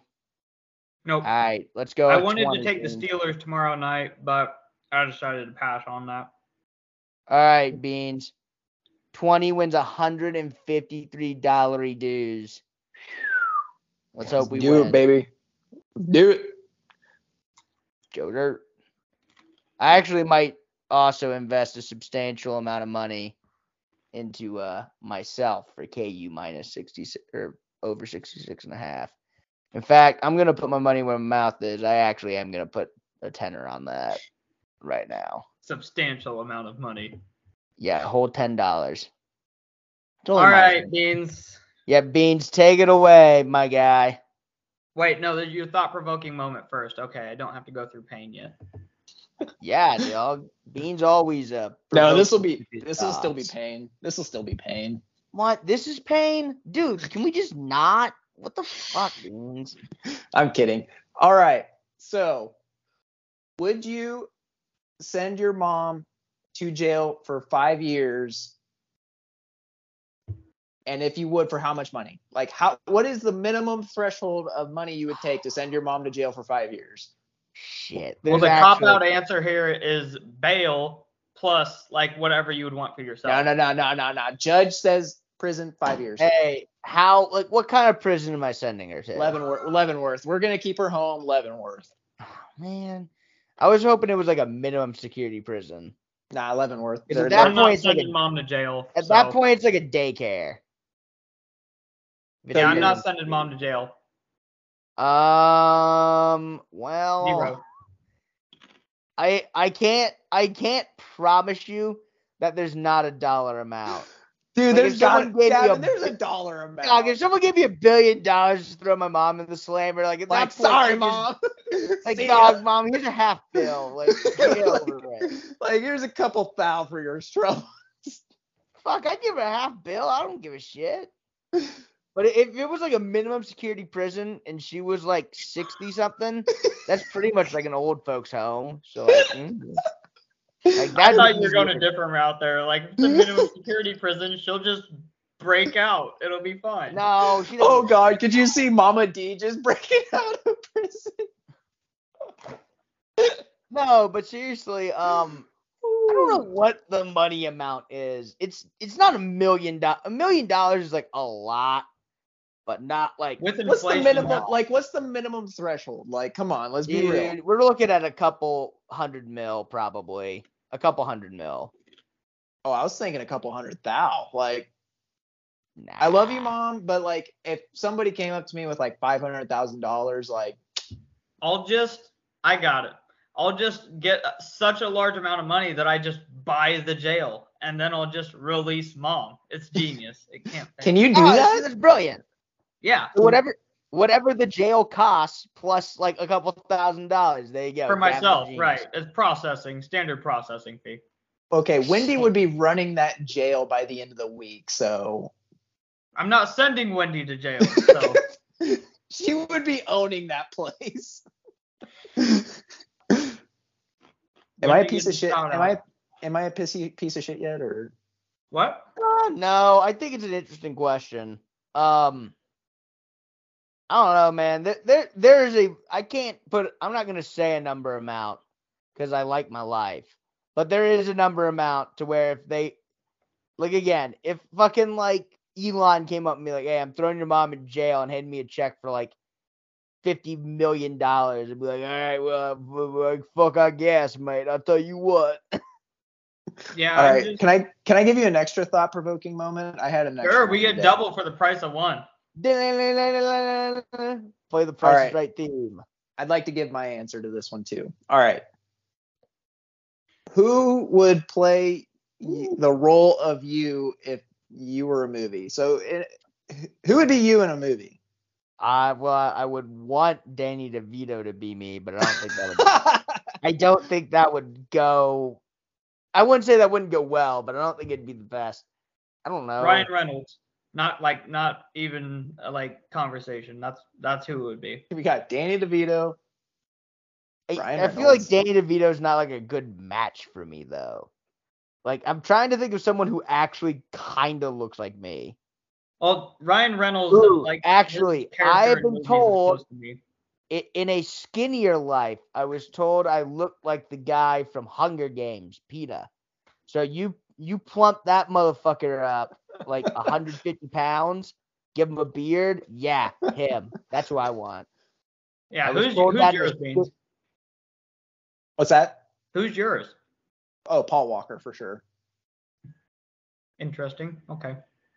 Isn't he dead? Yeah, that, that's mine. So wait, you're just gonna have a an- you're just gonna be animated? That's fucking An weird. animated Paul Walker, that'd be kind of cool. Okay. Yeah, Now, That's now you got fucking me on board. weird, bruh. I don't Well, can like you that at imagine, like. I don't know. I feel like a bald, like if you put Paul Walker as bald, he'd I'm not saying it wouldn't work. I'm just he- saying you can't shave like, his head. You can't shave I his feel head like your movie but- would get canceled online. a, a really tan Beans was like right there as Vin Diesel, and you just like let it go on by, but it's fine. I am beans. It's all about the family. Um, As I'm Dude, sending my mom to jail Wait, for a couple wait of a minute. not not to absolutely derail everything that we've been doing.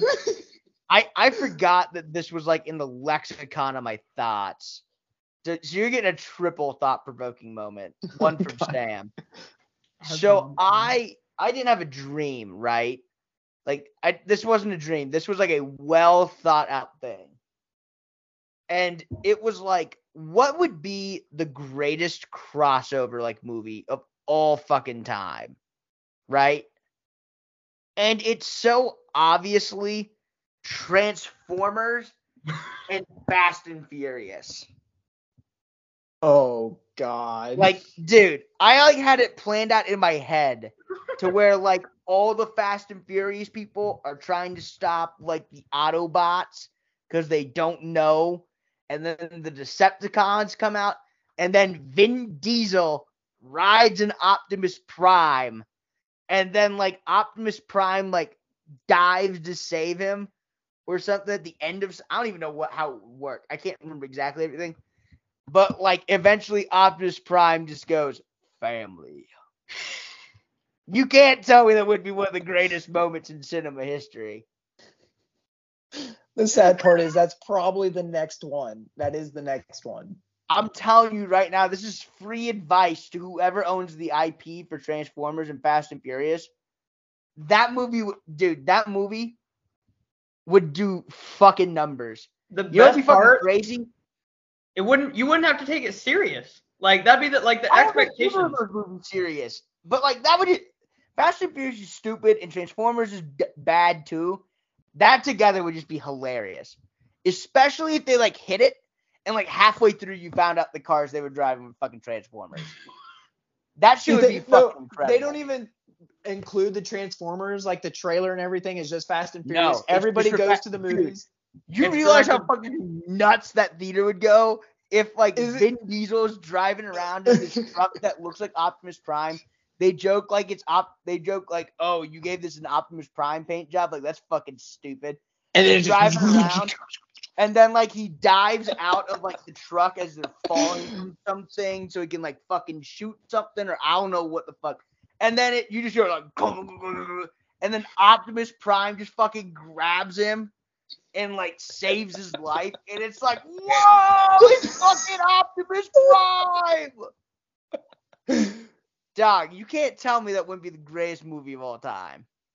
It's absolute. The only director is Michael Bay, correct? Like Dude, that's the only person that can do a movie like that. and Paul Dude. Walker. I'm I'm telling you, that movie would do so many numbers. And then like you could just have him go to space, and then it could be like that's how you get uh the fucking Fast and Furious in space. There you go. And then you do a bing, triple bada boom. crossover with Jurassic Park, but Transformers Jesus already did that. No, wait. What? I I'm pretty sure I did say something about this before about a triple crossover, but I don't remember what it was. It had something to do with like aliens in space, but it wasn't like Alien versus Predator or anything like that. It was I don't remember what it was. It was some sort of like popular like sci-fi thing. It doesn't matter. We've gone completely off course. But I'm all glad I could share- family. That was, dude. I'm telling you, if Optimus Prime said family to fucking Vin Diesel, that theater would go ballistic. you can hear it in your head. I, Too. I know. I, I know, I know I it's can it's it. disturbing me. I'm imagining. I'm imagining. You know the like uh Paul Walker and Vin Diesel like nodding at each other at like before they drive away, and then like Optimus pulls up like next to him. Bumblebee's in the background. dude. they all and just then, like the end, the end credit. You know how like at the end credit of um Transformers, it's like Optimus Prime narrating. The end credit is like a third person perspective, it's Vin Diesel narrating for the Autobots. And then it's like, but we learned one thing. And then Okay, you gotta wrap up. up. Like, We're family. Beans pissed me off about the triple option. All right. Wait, that's his hot take. God damn it.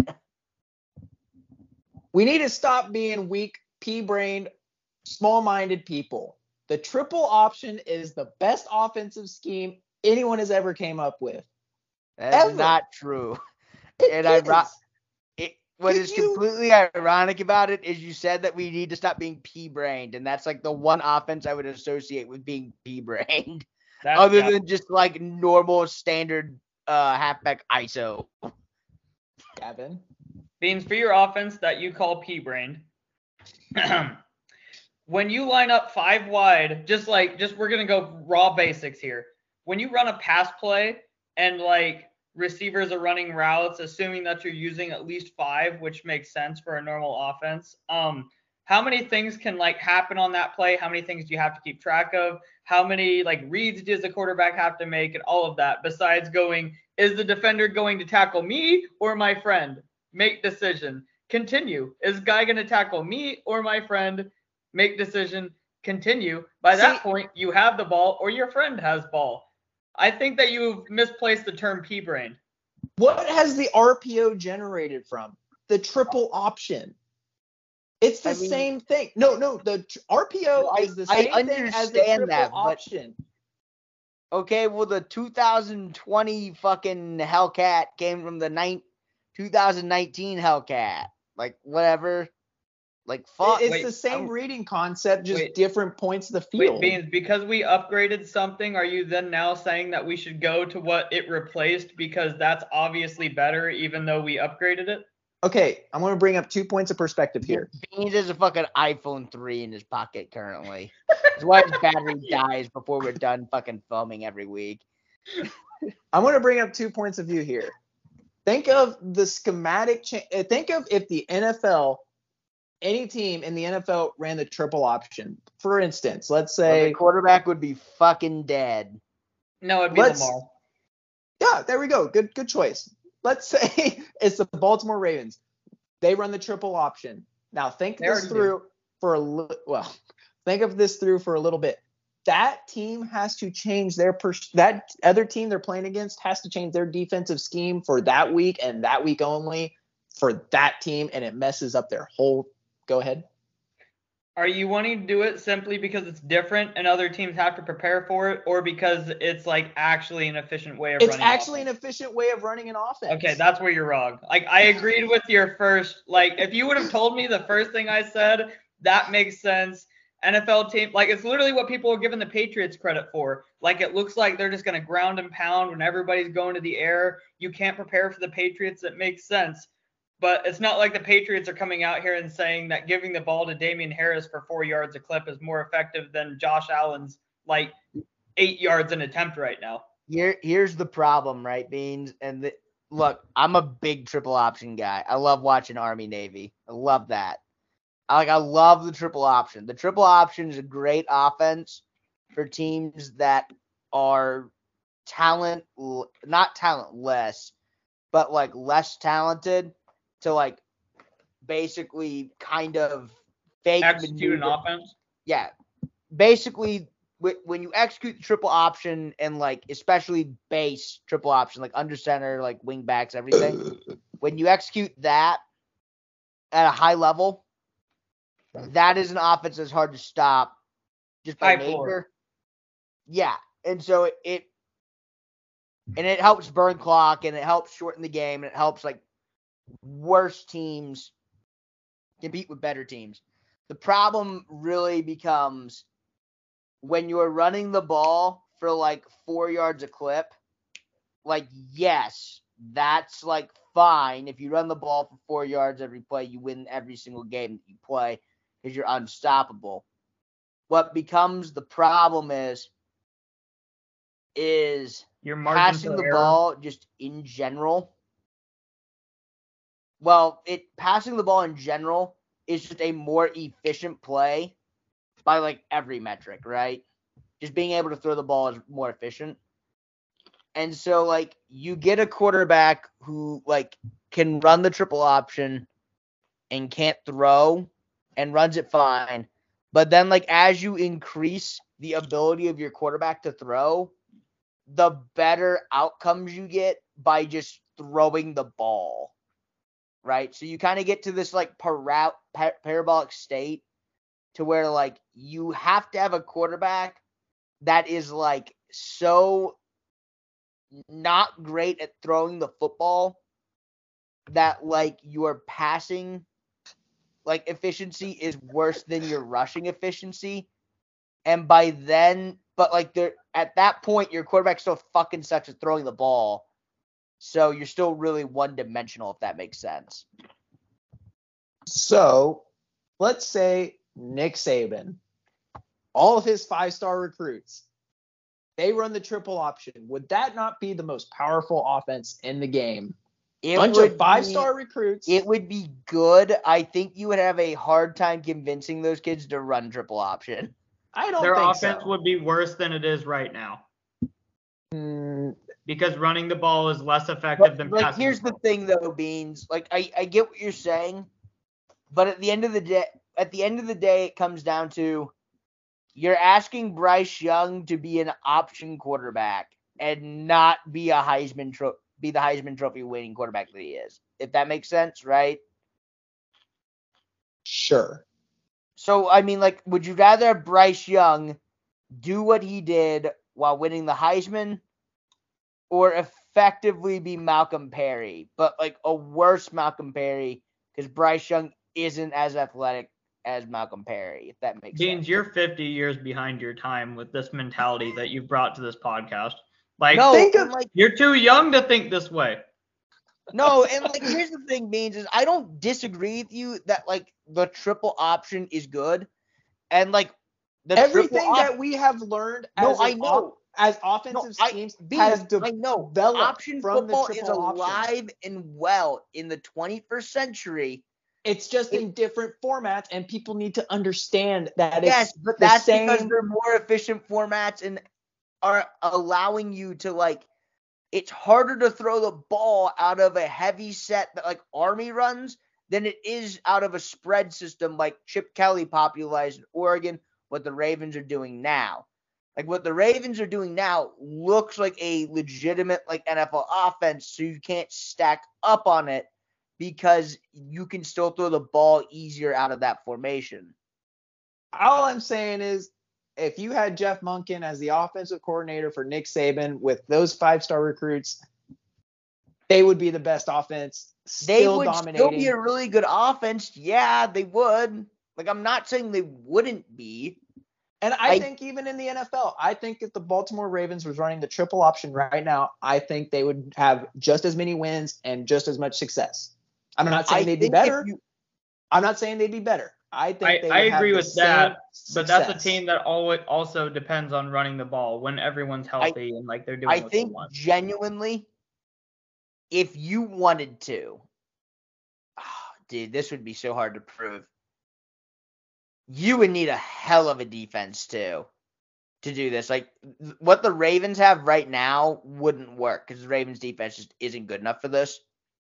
But if you had like an all-time like defense, or like even what the Steelers have, if you had like a Steelers level defense, and you just decided to not pay a fucking quarterback, and you like went out and you got, we'll just say Malcolm Perry, because Malcolm Perry is one of the best option quarterbacks of all time, or like Keenan Reynolds or whatever.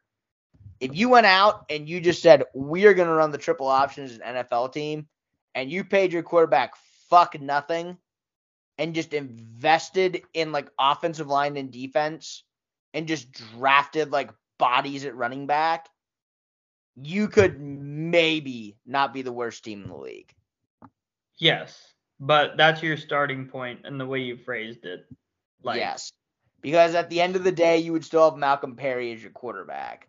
Yeah, and like the the the biggest problem to me with the triple option offense is your margin for error, play to play, and like Sam was getting this before. You get four yards, you get four yards, and like there's gonna be chunk plays. I get all that, but it relies on everyone to execute perfectly. Now, like what the triple option offense does is it controls everything really well so that if you execute, it's going to work. But like depending on your players to execute perfectly every single play is just not a realistic expectation. Just like period. I, I think So In you're last saying game- the passing offense sets a lower standard? I'm saying that every single player doesn't have to execute perfectly every play in a passing offense because mm-hmm. only one player has to get open on any given play. I but you have to have a quarterback smart enough to hit that guy. Yes.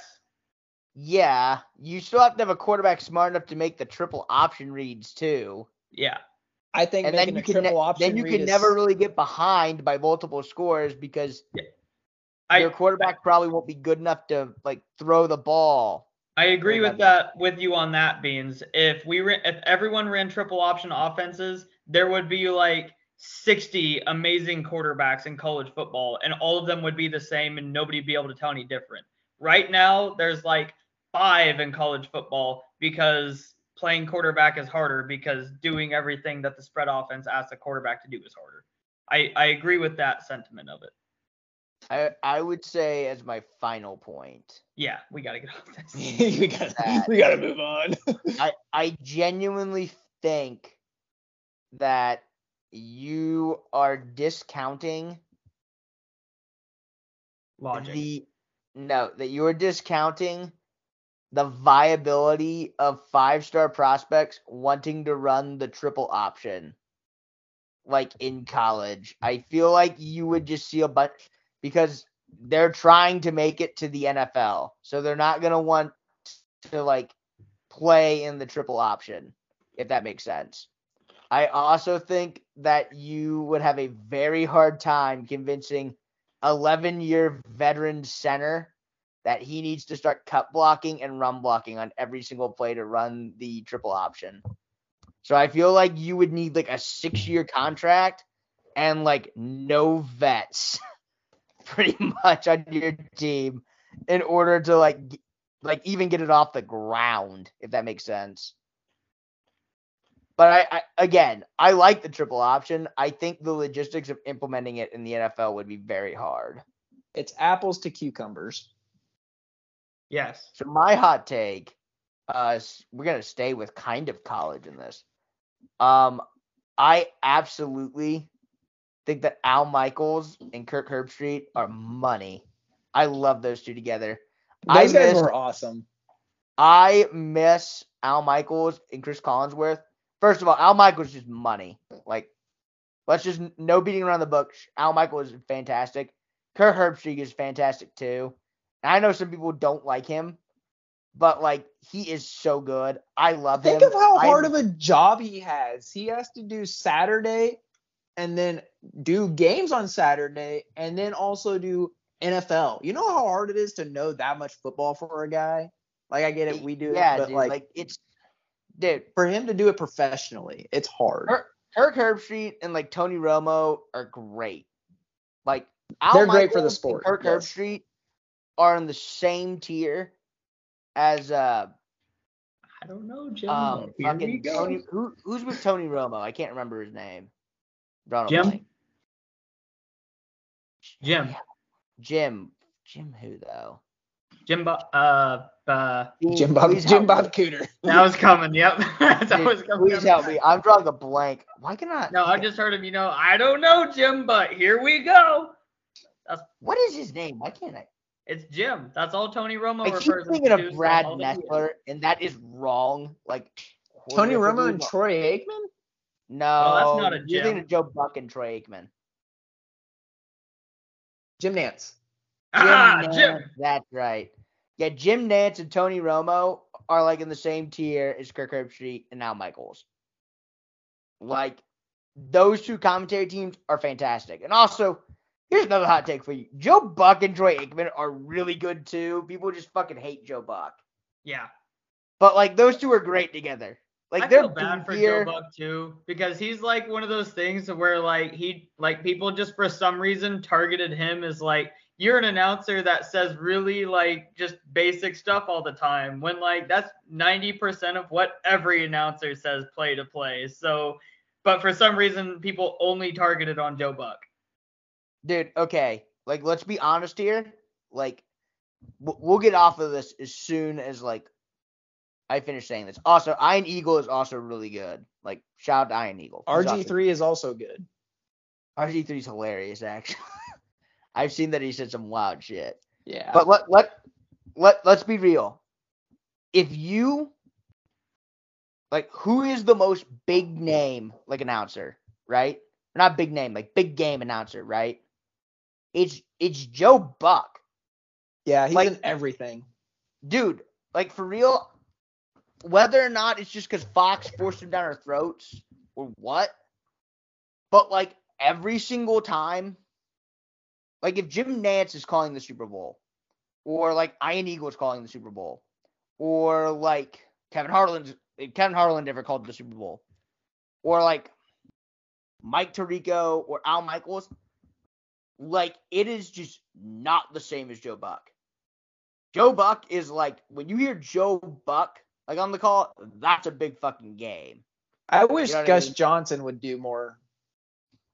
But like that's the thing. with- Like I love Gus Johnson, but that's the same thing, right? Like Gus Johnson, He's Like- the energy guy. I love he's the energy the- dude. He's the guy. He's the dude on Big Noon Kickoff. Or whatever. Yeah. get you hyped up But if he was on. Sundays, think of games on Sundays with Gus Johnson. dude, I know that'd be fantastic. But I'm just saying, and I don't know if you agree with this, Gavin, but like, if I'm watching the Super Bowl, I want Joe Buck on the fucking Super Bowl. If, I, if I'm listening to the the World Series, I want Joe Buck because Joe Buck is like big time. If you, it just feels like he's big time. His voice is big time. He doesn't like make mistakes. And Troy Aikman can be kind of boring with them, but like they just work. that, that's I think that's what it is. I think those two together just don't pair well together. I think if you get Joe Buck with a Tony Romo, I feel like Hmm. Tony. I don't I don't know, Joe, but here we oh, it just floats off the tongue. I fucking love it. Let's go. Yeah, but what? Jim Nantz and Tony Romo are great together too, though. I don't want to do that. Well, I know that's because it just floats off the tongue. You know, I don't know, Jim, but here we go. I mean, it's just like right there. Come on. I, I feel like you need someone kind of with the same like tone as Trey Aikman though too. Yeah. Like I don't know. I feel like maybe I don't know. It doesn't matter. But Joe Joe Buck, this hot take is turned from Al Michaels and Kirk Herbstreit are great to Joe Buck is just the best for big games, which I guess is actually a legitimate hot take because people hate Joe Buck. All right, Gavin, you got yours, and then we'll sign out of here. Yep. I'm just here to uh, victory lap uh, AJ Brown being a great wide receiver. Came on here, we talked about it, and the NFL has uh, given us the pleasure of watching a direct comparison of what happens to an offense when you add an AJ Brown and when you add a shitty wide receiver who can only get open on crossing routes to replace him. It's just beautiful, folks. We uh, AJ Brown is great. You add AJ Brown to an offense, they're passing more, they're more efficient, they're just seemingly unstoppable unless they just try and stop themselves in the second half. But uh, there was two different types of teams playing. There was the Titans forcing the ball down Derrick Henry's throat for 1.9 yards a carry, but that's Ryan Tannehill's fault. And then there was the Eagles, who were dynamic, who were putting up points and just flat killed the Vikings. And like the biggest or like the widest 24 to 7 game or whatever it was that I've ever seen in my life. But uh yeah, A- AJ Brown has like helped that Eagles offense and Jalen Hurts too just reach a whole new fucking gear. And uh the Titans who thought that well, I guess I shouldn't blame this on Vrabel because Vrabel wasn't happy about it, but the Tennessee Titans uh, organization thought that they would be better off without, and to this point, I think that uh, through two weeks we can confirm that that is not the case. Yeah, I not. I don't even want to come out here to like victory lap being right or wrong on Treylon Burks. It's early. He's a rookie. He's doing exactly what I thought he would be doing at this point. Um, but you're not gonna like I don't I don't know what they expected out of a passing offense. That's ruling out uh, Nick Westbrook-Ikhine, Robert Woods off a torn ACL, and like Rondale Moore. That's black and, in SEC. And a rookie Kyle Phillips is also almost Yeah. like But okay, but that fits into the same boat of where like he full he fills a very specific role and does a couple things really really well. But like they don't have that guy that you can just say, all right, go line up on the outside, get open, and just like open up our hmm. passing game. that That's sounds like the just like Chiefs. you have- That's that sounds like the Chiefs. That's why we didn't throw to our wide receivers, Beans. Good Well, job. Here's the thing, Ga or Beans. It's the Chiefs, but instead of Travis Kelce, you have whoever Well- the fuck is out. You have Austin Hooper, and instead of Pat Mahomes, you have Ryan Tannehill. And Like, that's be, perfect example of comparing the two when you don't have any weapons, but you don't just like hand it off to a shitty running back for 1.9 yards a carry and blame your quarterback. Instead, you run this like spread offense that literally uses anyone and everyone, including like this dude off the street, Justin Watson, and just says, here, make offense work because passing the ball is easier. And they do it because our coaching staff is smart like hmm. that. So I do want to say a couple things. One, Clyde has looked all right. Knock on wood. So he's looked fine. He's looked serviceable. So until so no Clyde slander until we absolutely need to. I would say. I think we can agree No, he's with been that. fine. Yeah, he's been good. Fine. Um, the Titans are fucking crap. Like, I, I, I understand. Here's how I know the Titans are crap. The Bills are really fucking good. Like, I don't think anyone's like really going to debate that. Like that defensive line with Von Miller and Gregory Rousseau and Ed Oliver is really good, and they have really good like linebackers in Edmonds and Milano, and then top it off, they have fucking Micah Hyde. And don't they have Jordan Poyer too at safety? Jordan Poyer and then uh, Trey And White, Trey who's like White still recovering. That from injury. defense is disgusting. Like that, Buffalo literally might have a top five defense and a top five offense. Like Yeah. consensus. Like top five is conservative. That seems ridiculous.